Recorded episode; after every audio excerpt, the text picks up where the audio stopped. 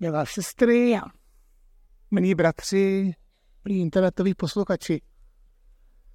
Žijeme v době, kdy se zdá, jako by pravda doslova přestala existovat. Respektive jako by vždy byly minimálně pravdy dvě. Určitá silná skupina věří, že je něco bílé a jiná často početně obdobně silná a velká skupina naopak věří a myslí si, že je to černé. Irituje vás tohleto? Já musím říct, že jak jsem nastaven, jak mám svoji mentalitu, tak mě to irituje hodně a mám skutečně s tím a po celou dobu, to není jenom období třeba kolem pandemie COVID, ale obecně mě tohleto strašně štve. Ale je to opravdu jen fenomen dnešní doby? Nebylo to vlastně vždy, a to tedy v biblických dobách, včetně doby obzvláště významné, tedy v čase velikonočních svátků, v čase, kdy došlo k ukřižování Ježíše. Tohle kázání vzniklo původně se záměrem přednést jej právě v čase před Velikonocemi. Od původní idei, věřte nebo nevěřte, uplynul rok. Tak dlouho mi to trvalo, než se mi to nějak v hlavě uh, pos, všechno pospojilo. A když už to letos na konci února tedy bylo hotovo, tak jsem dostal virózu a musel pak Vaškovi přidělat práci s tím, aby našel někoho místo mě. A tak tedy to kázání neuslyšíte v čase eh, kolem tedy velikonočního půstu, ale v čase méně příhodném. Přesto věřím, že vám eh, snad přinese jistou inspiraci pro dnešní ne zcela jednoduchou dobu. Na velikonoční příběh máme většinou tendenci dívat se očima Ježíše nebo jeho učedníků, tedy díváme se na něj obrazně řečeno očima těch bílých. Ale co kdybychom dneska udělali výjimku a trošku opačně se tedy podívali na tyto události očima těch černých, tedy očima těch aktérů o něch velikonočních událostí, kteří stáli takzvaně na druhé straně barikády. A kdybychom tedy přemýšleli o tom, jak dotyční zacházejí s pravdou, jak ji buď zkreslují, nebo relativizují, nebo úplně ignorují. První skupinou, které se bude věnovat, jsou vrcholní představitelé židovského národa, tedy nejvyšší kněží, starší a zákonníci. Tím měli na Ježíše již delší čas políčeno, protože je svými jednáním a svými řečmi mnohdy doslova iritoval. Ať už šlo o to, jak přistupoval k některým styčným bodům židovské víry, jako třeba ke svěcení soboty, nebo se jednalo o některé jeho výroky na jejich účet. Nik si přitom Ježíš opravdu nebral servítky, ať už e, o dotyčných říkal, že se podobají obíleným hrobům, kteří zvenčí vypadají pěkně, ale uvnitř jsou plné lidských kostí a všelijaké nečistoty. Nebo neváhal označit dotyčné tedy za hady plemeno zmíjí. Ježíš si nebyl, nebral v takovýchto příliš servítek. Co říká? V evangelích se dozvídáme, že to své rozhodnutí Ježíše se zmocnit a zabít ho učinili velekněží dva dny před Velikonocemi. Zároveň zde můžeme číst, že měli v úmyslu to udělat mimo sváteční schromážení, aby se lid nezbouřil. Nepřipomíná vám to, bratře, si něco? Nemají i dnes někteří lidé tendenci dělat jisté věci, za které se třeba i stydí, nebo u nich se obávají negativní reakce druhých, raději někde ve skrytu, mimo dosah očí druhých nebo minimálně pod pláštíkem anonymity davu? Hodně to, to dnes přitom usnadňuje třeba prostředí sociálních sítí, kde je pro některé tak jednoduché častovat druhé lidi různými urážkami nebo si třeba jen užívat ten blažený pocit, že ten jejich, byť mnohdy radikální názor, sdílí takové množství anonymních přátel. Ono motivace dotyčných šířit na sociálních sítích různé pochybné informace a názory, ale přesto může eh, být postavena na dosti závažných argumentech a obavách. Tady bych si dovolil vzpomenout slova Kajfáše, když se mezi Židy začaly šířit poprvé zvěsti o mocných činech Ježíše a zaznívala zde obava, že když proti němu židovští vůdci nějak nezakročí, všichni v něj uvěří a přijdou římané a odejmou jim tedy e, to svaté místo, možná i národ. Tehdy pojmenovává tu situaci sice v celku cynicky, ale přesto velmi trefně. Nechápete, že je pro vás lépe, aby jeden člověk zemřel, než aby zahynul celý národ. Z tohoto hlediska by nás tak ani moc nemělo překvapovat, že mezi lidmi, kteří věří v různé dezinformace nebo konspirační teorie a tyto zaručené informace dále šíří, jsou mnohdy starší lidé. Lidé, kteří už lepšímž prošli a nová doba, v níž tedy dnes žijí, nich myslím i v celku logicky vyvolává obavy, úzkosti, strachy. Takovéto lidi bychom tedy neměli asi úplně šmahem odsuzovat, ale spíše e, se s nimi snažit otevřeně mluvit a snažit se ty jejich pochopitelné pocity strachu a úzkosti nejdřív pochopit a možná až potom snažit eliminovat. Posuneme se ale v našem sledování, jak židovští představitelé zachází s pravdou dále, a to konkrétně do momentu, kdy byl Ježíš zatčen a stojí teď před členy židovské velerady. Dle výpovědí evangelií se židé v tu chvíli snaží proti Ježíši najít nějaké svědectví, aby ho pak mohli odsoudit k smrti. Ona svědectví jsou však mnohdy protichůdná, nebo daní svědkové buď vůbec nevypovídají podle pravdy, nebo danou pravdu minimálně silně zkreslují. Tak třeba, když Ježíše viní, že se měl vyjádřit v tom smyslu, že zboří tento chrám udělaný rukama a ve třech dnech vystaví jiný. Možná i vy teď váháte, zda toto Ježíš skutečně řekl, či nikoliv. Možná vám to přijde eh, docela povědomé. A v skutku Ježíš něco takového podobného tedy opravdu prohlásil. Ale přesto daní světkové, jak můžeme vidět, jeho výrok poměrně dosti významově posunuli. Poslyšte sami. Ježíš podle druhé kapitoly Janova Evangelia skutečně prohlásil, že když bude chrám zbořen, ve třech dnech jej znovu postaví. Ale už neřekl, že má sám ambici ten chrám sám tedy zbořit. To tedy tvrdili dotyční světkové, falešní světkové. Ti se tak dopouští něčeho, co je typické i pro mnohé dnešní šířitele alternativních pravd.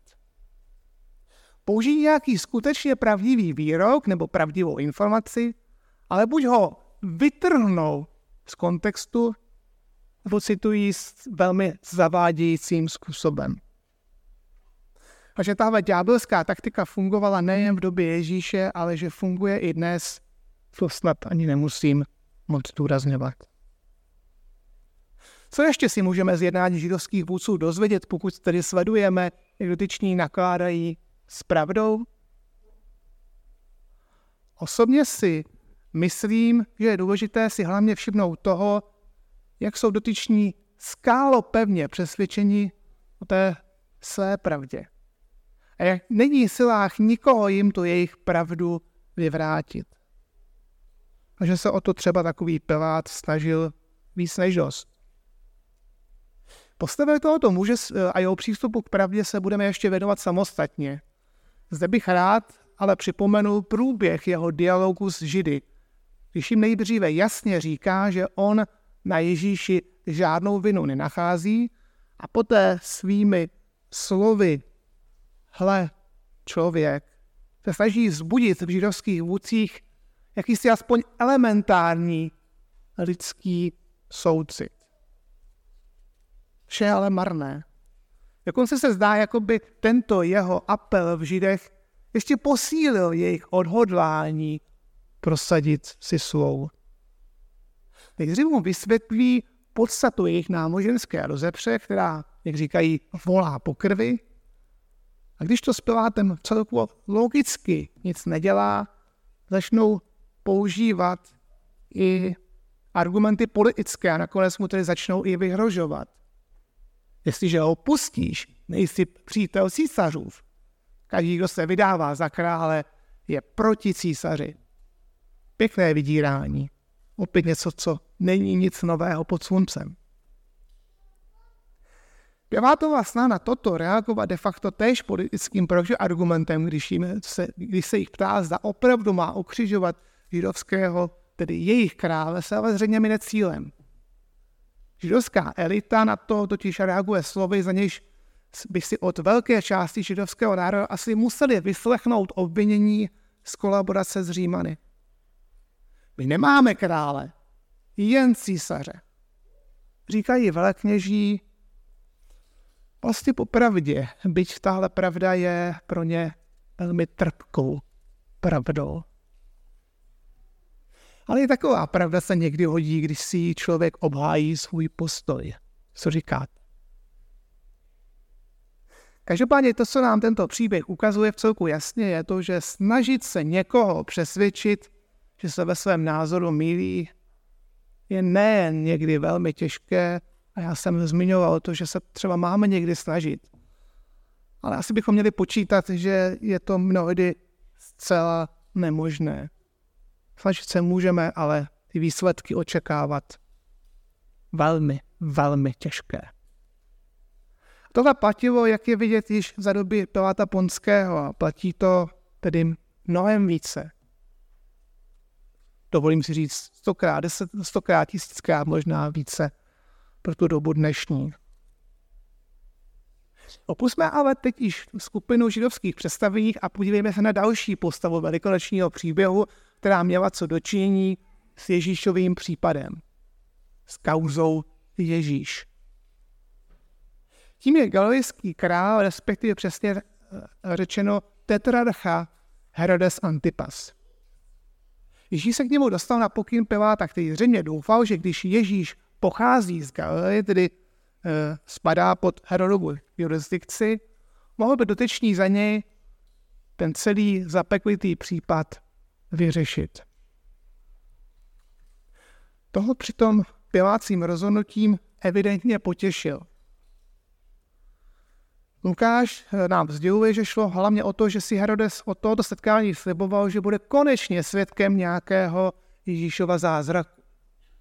Ale umím si představit, že mu muselo dělat i velmi dobře to, že Pilát tímto krokem projevil určitý respekt k jeho mocenskému postavení.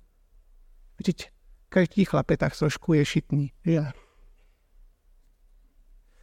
Za povšimnutí pak stojí ještě jeden Lukášův postřeh. Eh, když čtenáře svého evangelia informuje, že to byla právě ona kauza Ježíš, která z obou exponovaných, politicky exponovaných mužů udělala přátele. To by nás opět nemělo moc překvapovat, že třeba i v dnešní době spojuje mnohé lidi víc vědomí nějakého společného nepřítele, než nějaké společné hodnoty, postoje a názory. Není přeci důležité, v co kdo věří. Není důležité, co kdo považuje za pravdu. Hlavně, že se dokážeme shodnout, kdo je tím největším zlem. Alcilotrem, chcete-li. Nevnímáme to, bratře, sestry, někdy taky tak?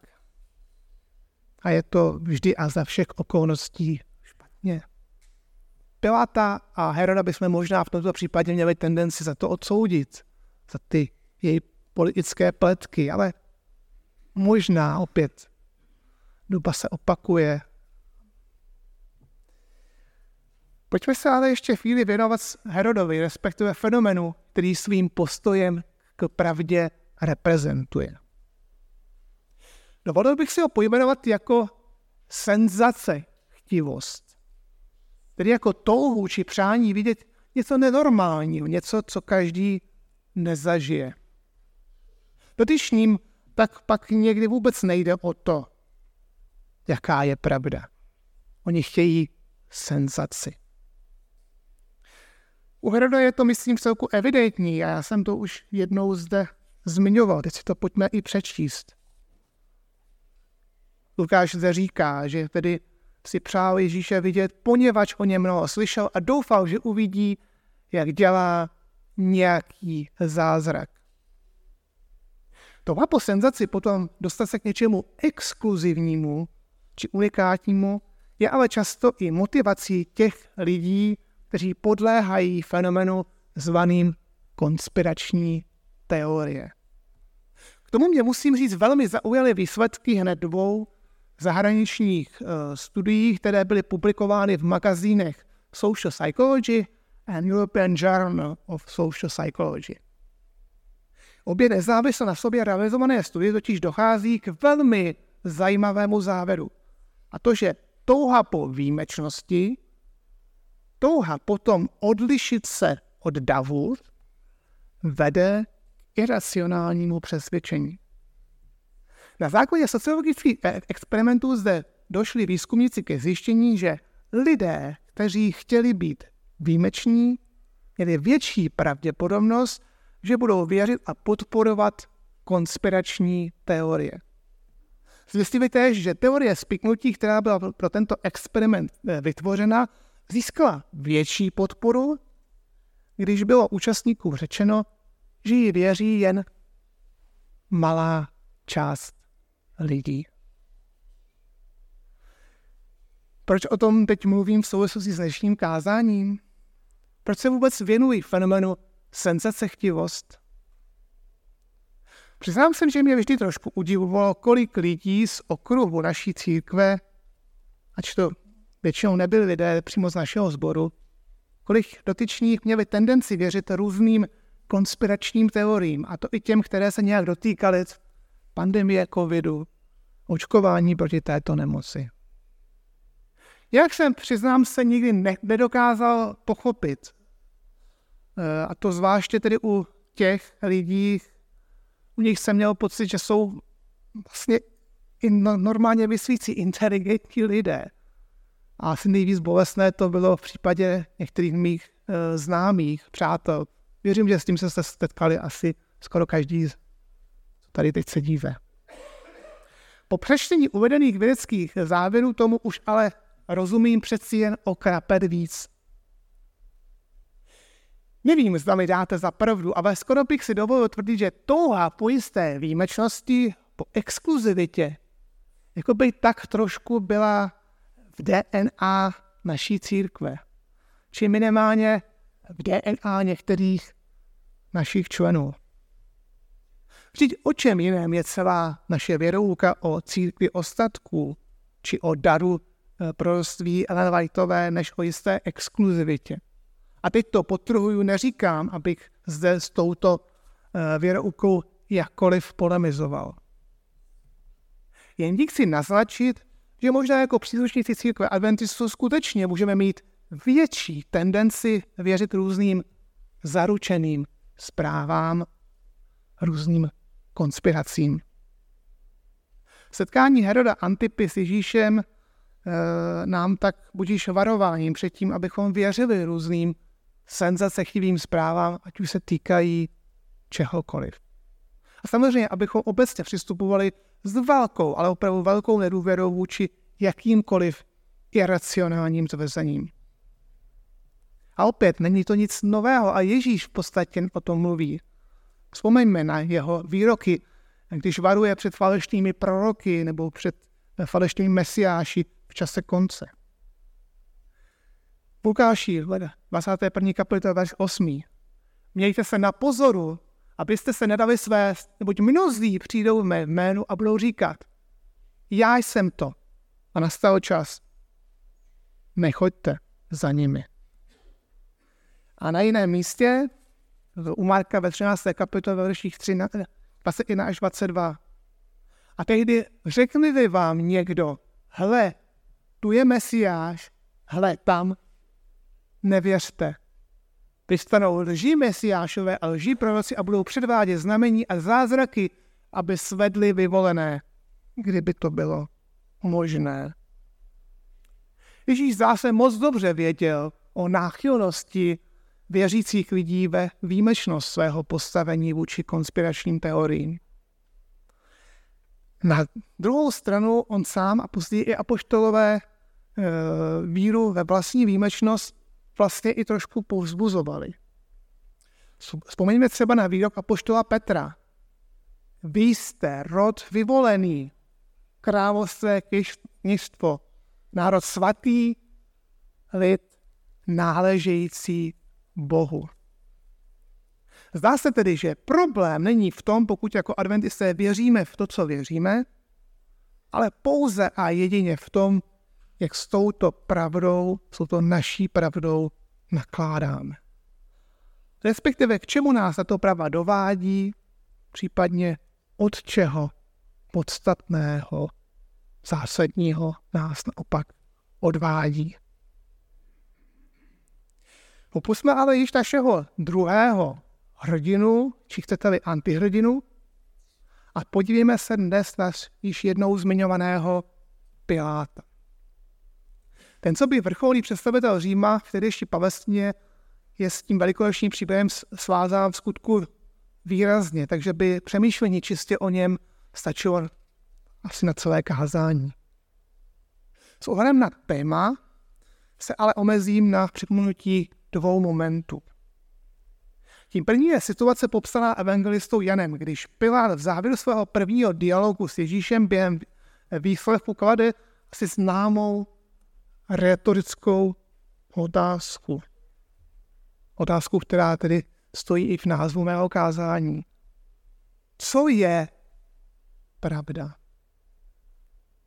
Reaguje se přitom na Ježíšova předchozí slova o tom, že jeho poslání je vydat svědectví pravdě a že každý, kdo je z pravdy, slyší můj hlas.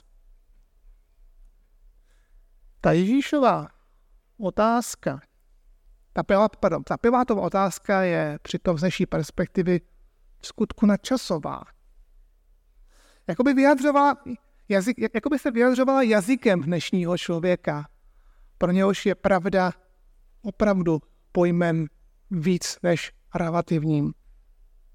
Tak relativním, že dnes si člověk v nadsázce už ani pomalu nemůže být jistý, že dva a dva jsou čtyři. Přesto Pilátův problém nespočívá v tom, že by neuměl odlišit pravdu od lži, fakta od dezinformací, ale spíše v tom, že jak s onou pravdou, jak, o ním, jak s onými fakty dokázal, či spíše tady nedokázal naložit. Dokladem toho, že si byl Pilát vědom nejen Ježíšovi neviny, ale že i možná něco málo pochopil o Ježíšově skutečném poslání, budiž nápis, který nechal napsat na kříž. Na němž pak byl tedy Ježíš ukřižován. Byl napsán, jak říkají historikové, dokonce ve třech jazycích, tedy hebrejsky, latinsky a řecky. Ježíš Nazarecký král židoství stál na onom nápisu. Přičemž odmítavé reakce velikých se zdá, že tu nešlo jen o akt patřící k římské popravě, když odsouzenec nese na popraviště označení svého provinění, aby se tak každý mohl přesvědčit, co bylo příčinou trestu. Neměl snad sažidovský král, nýbrž vydával se na sažidovského krále. Zní ona na první pohled logická výčitka. Již v průběhu procesu s Ježíšem museli židovští představitelé cítit, že Pilát jejich obvinění o tom, že je dotyčný nebezpečným buřičem, moc nevěří. A i na stránkách Janova Evangelia můžeme číst o celkem třech Pilátových pokusech o Ježíšovo propuštění. Onen nápis tak těžko mohli židé chápat jinak, než jako jakýsi vzkaz Piláta nejen jim, ale možná s ohledem na ty odlišné jazyky, možná i vzkaz celému okolnímu světu. Ve svém důsledku to tak bylo vlastně vůbec první písemně zaznamenané evangelium. Evangelium, které ale jeho autoru mnoho štěstí nepřineslo. tedy alespoň pokud budeme věřit církevnímu historiku Eusebiovi ze Skaristirie, podle nějž byl Pilát roku 38 za vlády císaře Kaliguly donucen spáchat sebevraždu. Milé sestry, milí bratři, na svém dnešním kázání jsem vám nabídl poněkud jinou perspektivu velikonočního příběhu, než na jakou býváme obvykle zvyklí. Zaměřili jsme se na postavy, které na jednu stranu asi nemůžeme hodnotit příliš kladně, které však přesto celku zásadně ovlivnily závěr Ježíšova působení na tomto světě. Pokud bych měl nyní naše přemýšlení jak schrnout, asi bych na prvním místě znovu zdůraznil, jak normálním jevem vlastně je to, že se setkáváme s lidmi, co pravdu a fakta různě zkreslují, relativizují, či zcela ignorují. Možná nás to někdy může až deptat. Možná nechápeme, proč lidé s takovými praktikami vlastně vůbec eh, komunikují.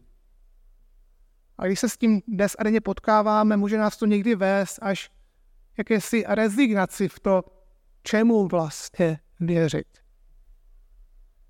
Přesto, jakkoliv je ona Pilátová retorická otázka, co je pravda, zcela na místě, neměla by nikdy vést k rezignaci, ale spíše ke stále novému a novému promýšlení oné naší pravdy. A současně i k tomu, abychom poctivě promýšleli argumenty protistrany. Vždyť i dotyční si většinou zaslouží, abychom na ně nahlíželi podobně jako Pilát na Ježíše. Na Ježíše, když říká, jsem to zmiňoval, latinsky ece homo, hle, člověk.